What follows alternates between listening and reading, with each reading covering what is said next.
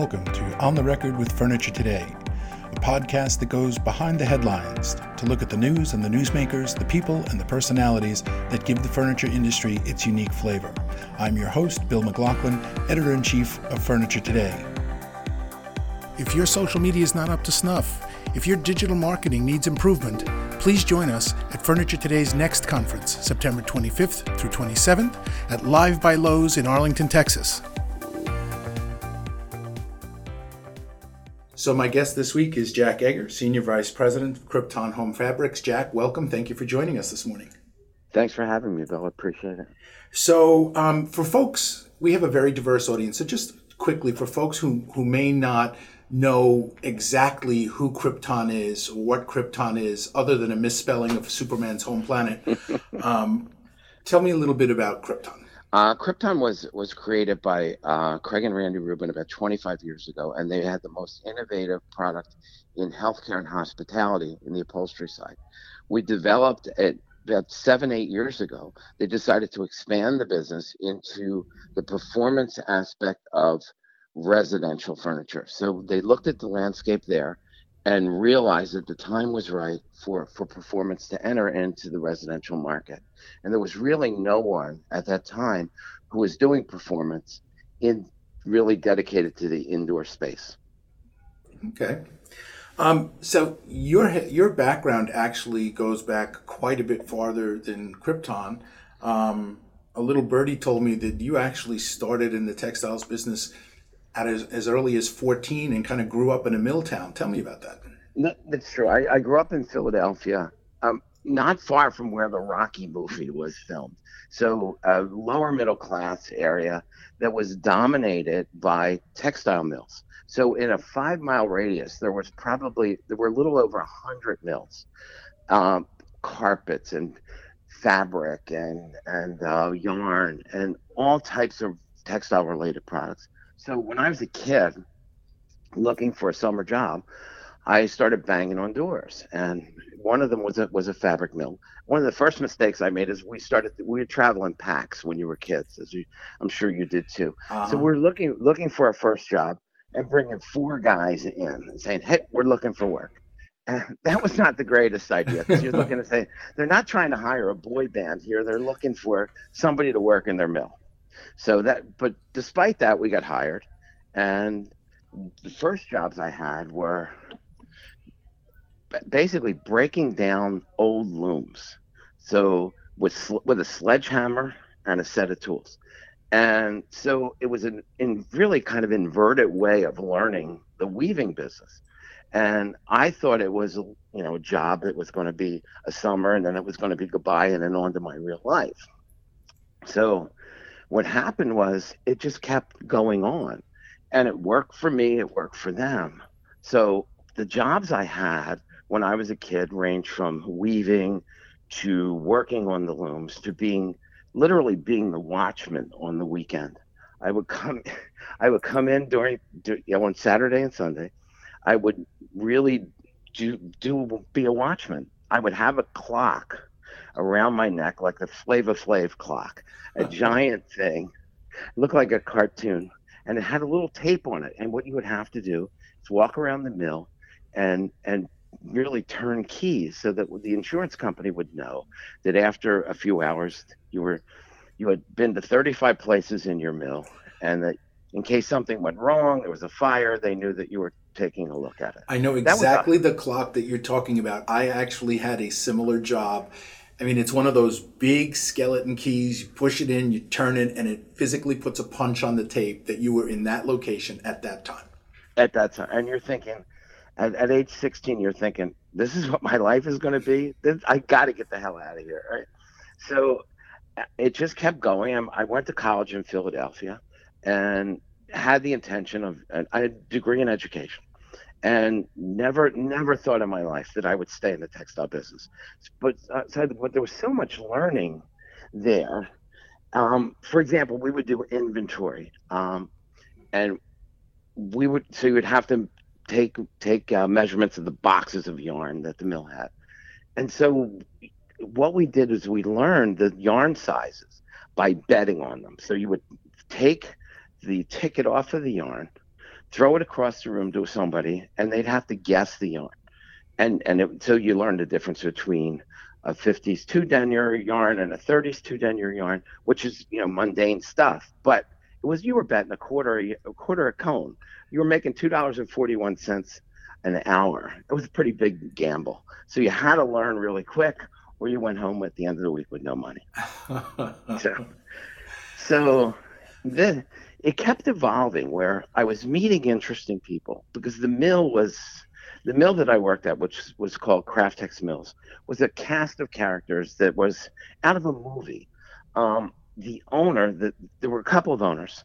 The first one, who had a tremendous impact on my life, was named Cy Cedar, and he was a Harvard Law guy, and he wound up. He was actually was a was a uh, clerk for Justice Frankfurter, who wound up on the Supreme Court. Mm-hmm. So he's a Harvard guy from Massachusetts.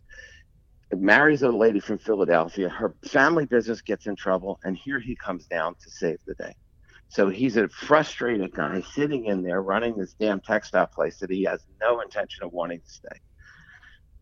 But he realized at that point he did. So I I became friends with him and he took me under his wing and he taught me things that stick to my head today. I mean, he was he was just a brilliant phenomenal mentor for me. Can you give me an example? What, sure, what was something yeah. that you that you remember from back then? So when he talked me into staying after I got out of college, because I thought I was either going to be a teacher or go to law school, he calls me into his office and says, um, why don't you stay here? And I said, there's no job here for me. I need to, you know, go out in the real world.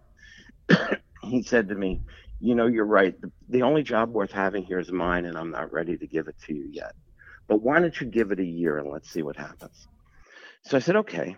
And he, I said, well, let's talk about money. He said, okay, I'm giving you $9,000 a year. And I said, I can't do that. I just got married. I'm 21 years old. I can't live on $9,000 a year. So he said, that's it. That's all I can afford to pay you. So at that point, I had no other options. I figured, okay, I'm here. Six months later, I'm working like crazy, doing everything I can do and thinking I'm probably the smartest guy that's ever entered the textile business. So I walked into his office one day and I said, I need to get a raise. And he said, I'm sorry, we don't give raises until a year. I said, and you've only been here six months. I said, I've been here six years, not six months. and he, and he's, and, and he said to me, I'm sorry, we don't review until a year. I said, look, I've learned more in six months than anybody else you could have hired would have learned in a year. And the argument went on for three hours, and he gave me a thousand bucks. Next day, I came in. He had a squawk box, which I'll never forget. It was like a beige, an ugly beige color, and he's on a conference call, and he says, he says, calls me, and he says to the two people who are on the phone who owned a jobbing business in Cleveland, and were one of our best customers. He said to him, "Your problems are over. I've got a guy here who's learned more in six months than anybody else could have in a year." he'll take care of you. And he walked out of the office. Oh. I was in so far over my head, I had no idea what the hell to do. So, so he did this to me three more times, and uh, I walked into his office and I said, "Please, if I give you the thousand dollars back, can we please stop?" He said, "Keep your money and never, never think you know more than you really do." Wow, that's a real that's a that's a tough love kind of lesson. yeah, and that's what he did, and he did that for a long time for me. But it, it sounds like even though he did something that I mean, there's two ways I, I, would think a young person can handle that. You can get angry and say, "I'm I'm out of here," or it sounds like you recognized fairly early on, even for a young guy, that there was an intentional lesson there, that there was a value in in learning that. It's true, and, and and here's a guy who was educated beyond belief, and and was in a job that he obviously, even though he said he didn't like it, he had learned to love it, and it had become his life. And you start to realize as you see people around you there that it might not be so bad. that was the first step. It might not be so bad, which is not a lofty goal, but it's it's a goal. And it, I was stayed there another couple of years, did work again with everyone, product development, who uh, uh, the sales head of sales, who was the other partner, who was like a a, a dynamic man who would walk down to the High Point Market, and everybody, Bill, everybody would recognize this guy. Oh, there's the Craftex guy. He's there's Bob Blum. That's the Craftex guy. And it was like you were traveling in, in an entourage. It was unbelievable. So I started to think maybe this might not be so bad. And so I, I stayed at the mill a couple more years and then went to New York to sell for them. Um, I stayed there 11 years. And, and again, beyond luck, I was there f- with a guy who helped me probably more than anyone else in my career. I was in New York for 11 or 12 years. And the guy who was there was a senior salesperson. His name was Jerry Newman. And he had had the same background as me grew up in the neighborhood, worked his way up through, and they had sent him to New York probably 15 years before that. In the next 15 years, no one else made it other than me. And so that's the footsteps I wanted to follow in. He treated he treated me like a surrogate father, taught me everything that there was to learn about selling, selling and life, which is kind of the same thing when you think about it. So, when you started in the business, there were hundreds of mills. You actually stayed at Craftex right till the very end when it ended up being acquired. Um, you got to watch the textile industry really fundamentally shift. What was that like? Did you recognize what was happening at the time as the industry was moving overseas and the and it was consolidating? Um, did you know what was going on, or was it? I, I, yeah, I started. I think I started to, um, probably not as quickly as I should. I, I saw so many changes. I mean, I, I, was lucky in terms of the timing.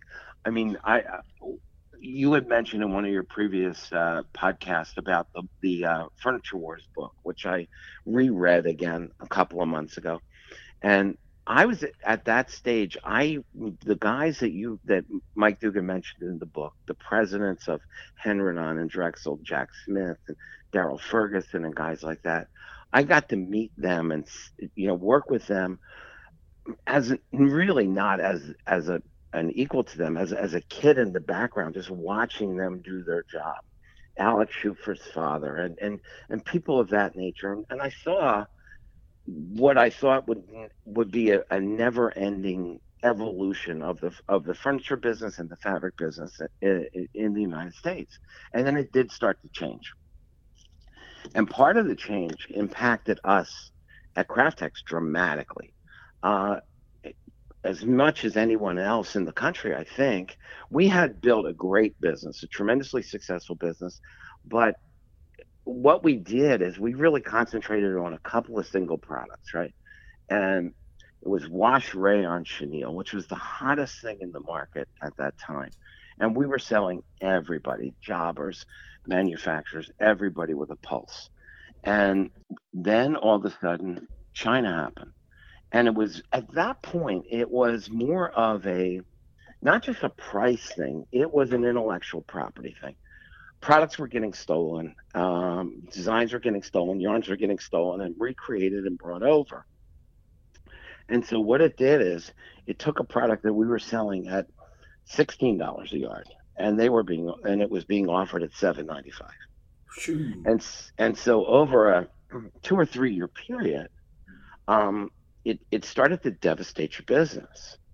And the mistake that we made was that it was such a concentration in our business. We were not ready for that attack, and we did not have other products in line that could replace it. So our volume started to bleed, and so I saw up up close and personal what can happen to a business when it becomes too dependent upon one product, and when it also becomes susceptible to to competition that you didn't really see coming. So one of the, the, i mean they, they say life you know difficult situations in life teach great lessons are there some lessons that you drew from that that that you apply now or do, that you think others might learn from because we you know you low cost labor continues to be an issue um, mm-hmm. price competition continues to be an issue What were the lessons that you learned from that experience? Yeah, uh, so pers- I've learned lessons from that both personally and business wise. And the personal lessons were that when you had success, the kind of success that a lot of the companies had at that point, it wasn't just us, it was a lot of the mills who were on top of the world. And the people who were running them were on top of the world. And some of them, like me, started to think that they were pretty damn good and pretty smart. And you would go into meetings, board meetings, and, and bank meetings, and and I remember one specifically where our bank said to us, said to me, "What happens if a downturn happens and you know your business drops twenty percent? And what is it? What is the plan for that?" And I said, "Well, you know, the plan is this i'm here and i'll i can figure this out and i had no worries bill. That there was not nothing that i couldn't think my way out of. And that i thought okay this will work and we'll be okay and we'll just change and we'll do this. And then it hit. And now all of a sudden we had no plan. And it it just it buried us.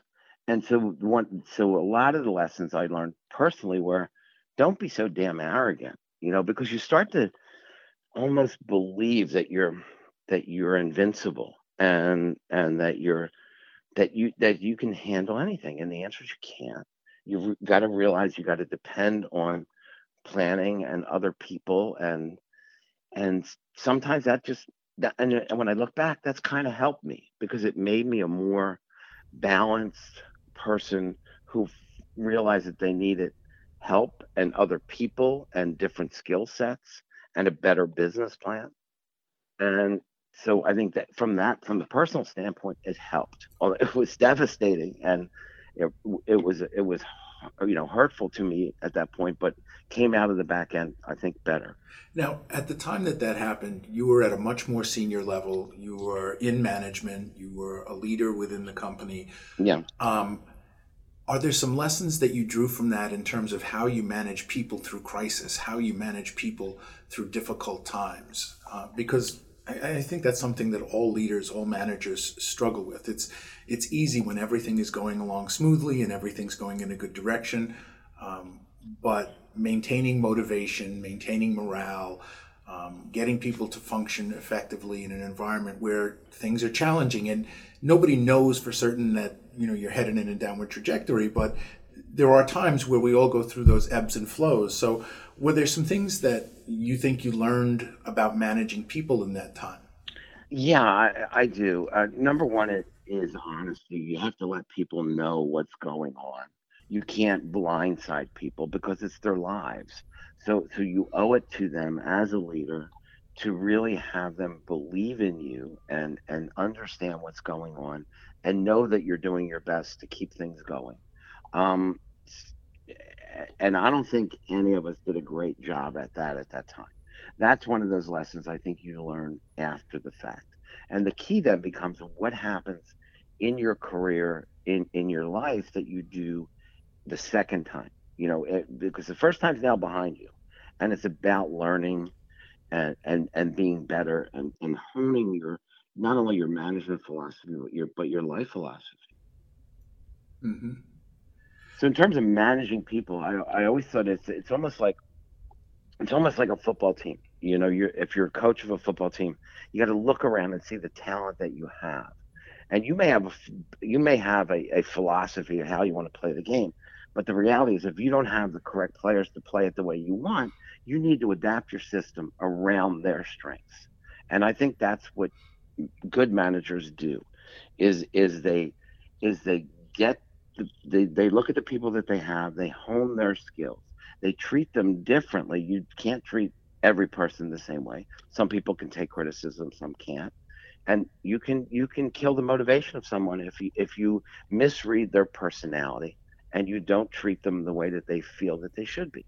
So i think it's it's really a juggling act of you, you become a bit of a therapist and um, I think that's part of the business is is understanding how to treat your people and and understanding the difference in your people and and you so you really need to get closer to them to understand what they need what they like and what they expect out of their job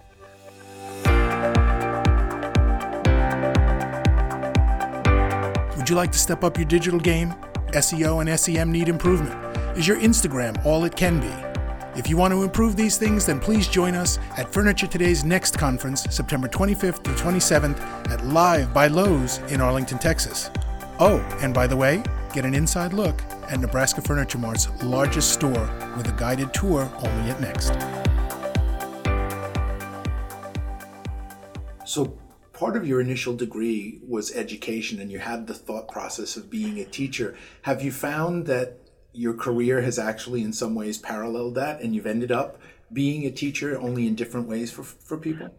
I feel that way, and I feel like honestly, that's one of the most important things to me right now. And and you find out that you do if that's that was the original plan.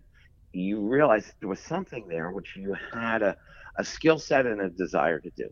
And so when you look at it and say, okay, I didn't take that path, but I really want to accomplish those original goals and how do I do that? And so I, I've spent a lot of time trying to do that and trying to create a teaching situation. So a couple ways that that's happened for us is that uh, I've been I've ha- been given the opportunity to do some things at some schools, textile schools around the country that have really helped.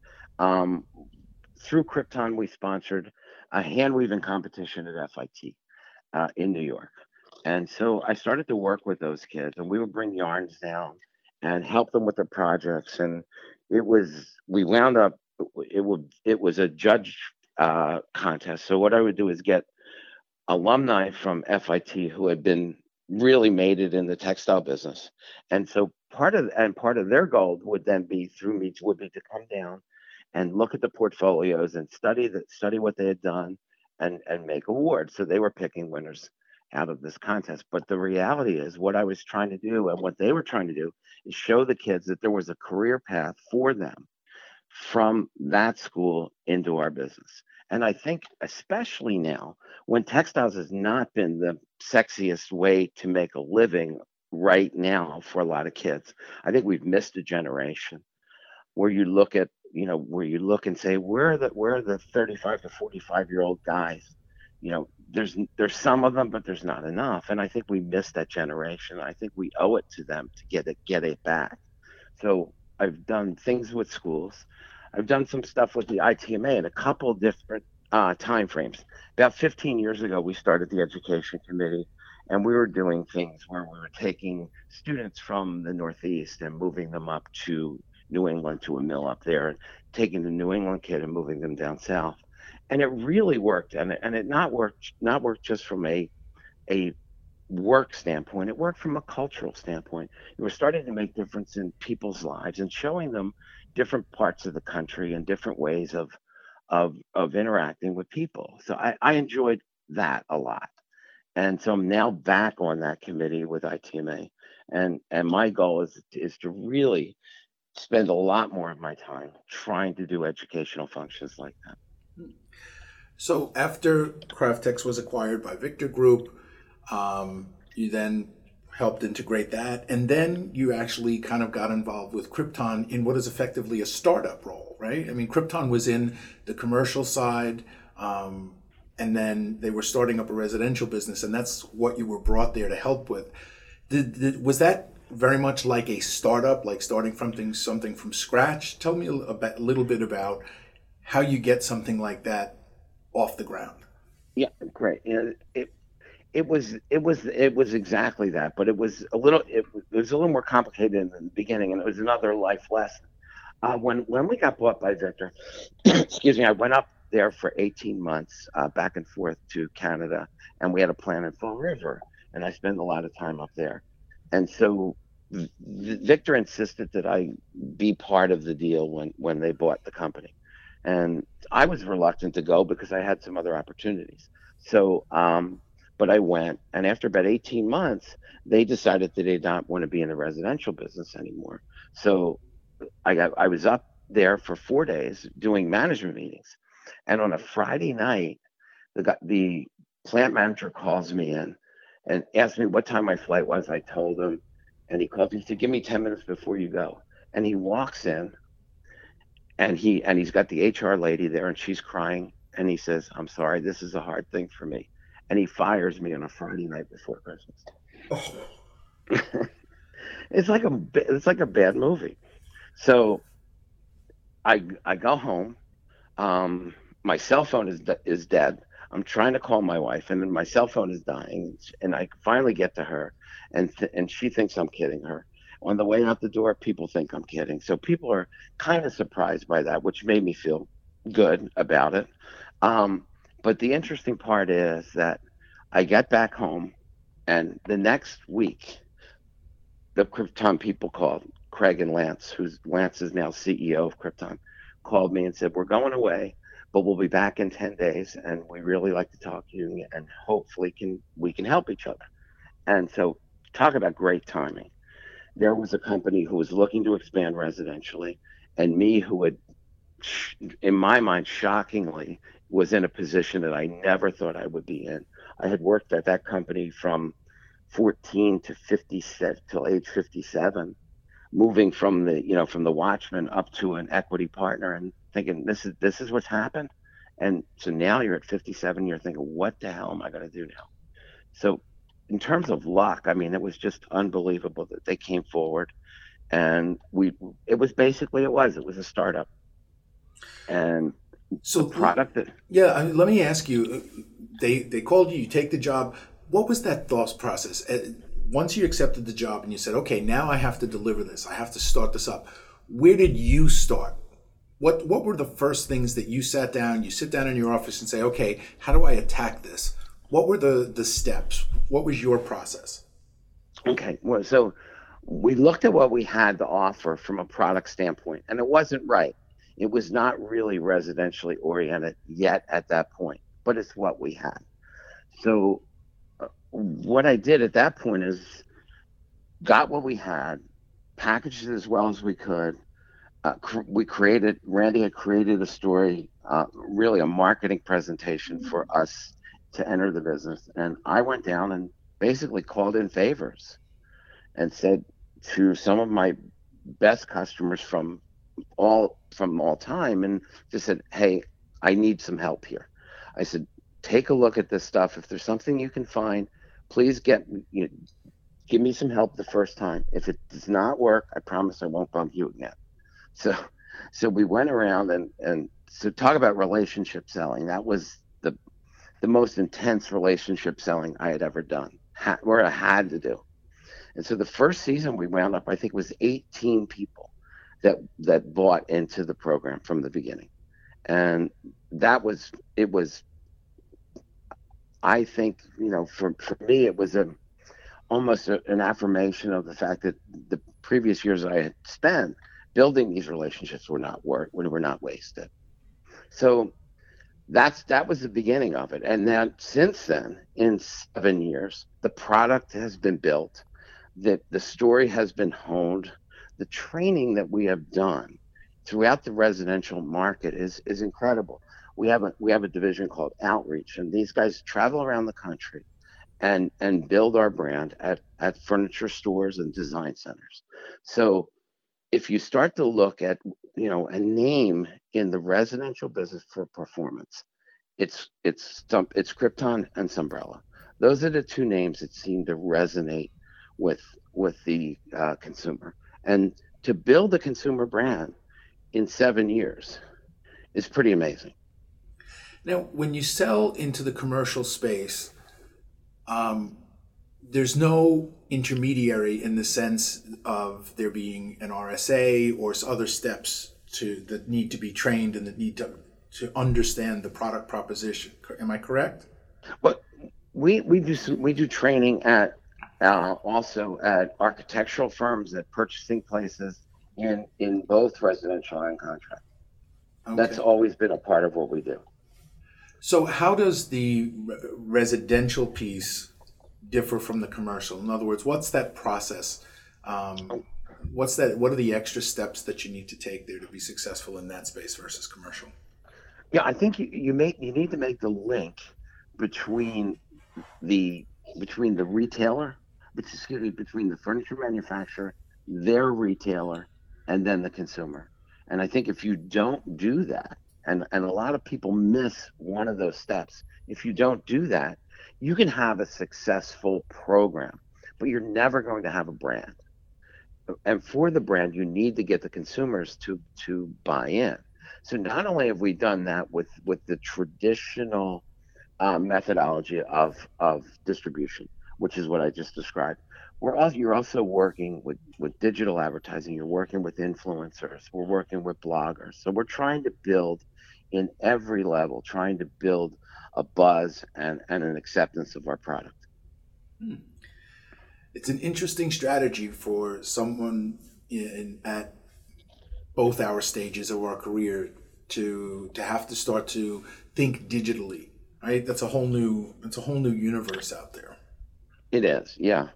And I, I also think that leads into into something that I know we wanted to talk about, which is which is balancing your staff and looking around and saying that's one of the one of the revelations I had is when when you're when you're my age and you're and you're going down to North Carolina to try and sell the century furnitures of the world and and and all of our vanguards and and all the people who we do well with um, you look around and the people who used to buy the product are not buying the product anymore. They're either the executives of the company or they retired and moved on so you're looking at the buyers and they're not you anymore you know you used to go be, be able to go in and look in the mirror and say that's the henredon guy who who's like me i'm to go in and sell him and the reality is that they're not that anymore.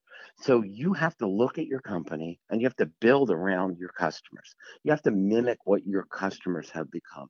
So if your customer buyers are in their 30s, you're not going to have a 60 year old guy going down and relating and selling to them. So what you need to do is build not only the marketing team, the sales team, and and make it so it's not just traditional advertising but it's digital. And these are all skill sets of different and younger people. And i think the mistakes that companies are making today is they're not building for the future. We've done a great job at Crypton of that. If you, you look around I, I was sitting at a an ita event uh, about a year and a half ago. And uh, the person was running it at the end and he's introducing people by company by table. And he starts to talk about how many people were born in 1950s in the 50s and some people are standing up including me. And then it went to the 60s 70s 80s and you realize that around the table we've got people from 25 to 35 who are really the core of what we're doing in our business so not only are we building for now but we're building for the future and and that also helps somebody like me because it helps me give some opportunities to some people, kind of the way that opportunities were given to me. And that's important to me. One of the challenges that a lot of folks talk about in attracting and retaining the next generation is they have a very different attitude toward work than our generation did. And I and I was with a speaker at a conference one time and he and he asked everyone to talk about their first job experience. And when you talk about baby boomers, like you started at 14. My first job mm-hmm. was delivering papers at 12. If you ask millennials the same question, very often their first job experience doesn't come till they graduate college.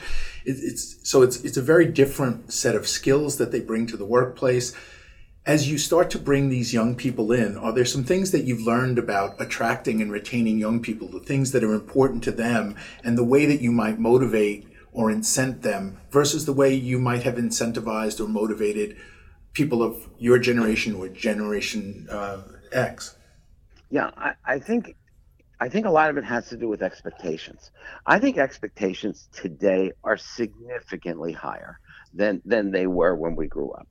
When when I was at the plant and when I was in New York and every stage that I took in my career, it was not overnight. It it was long and it was tedious.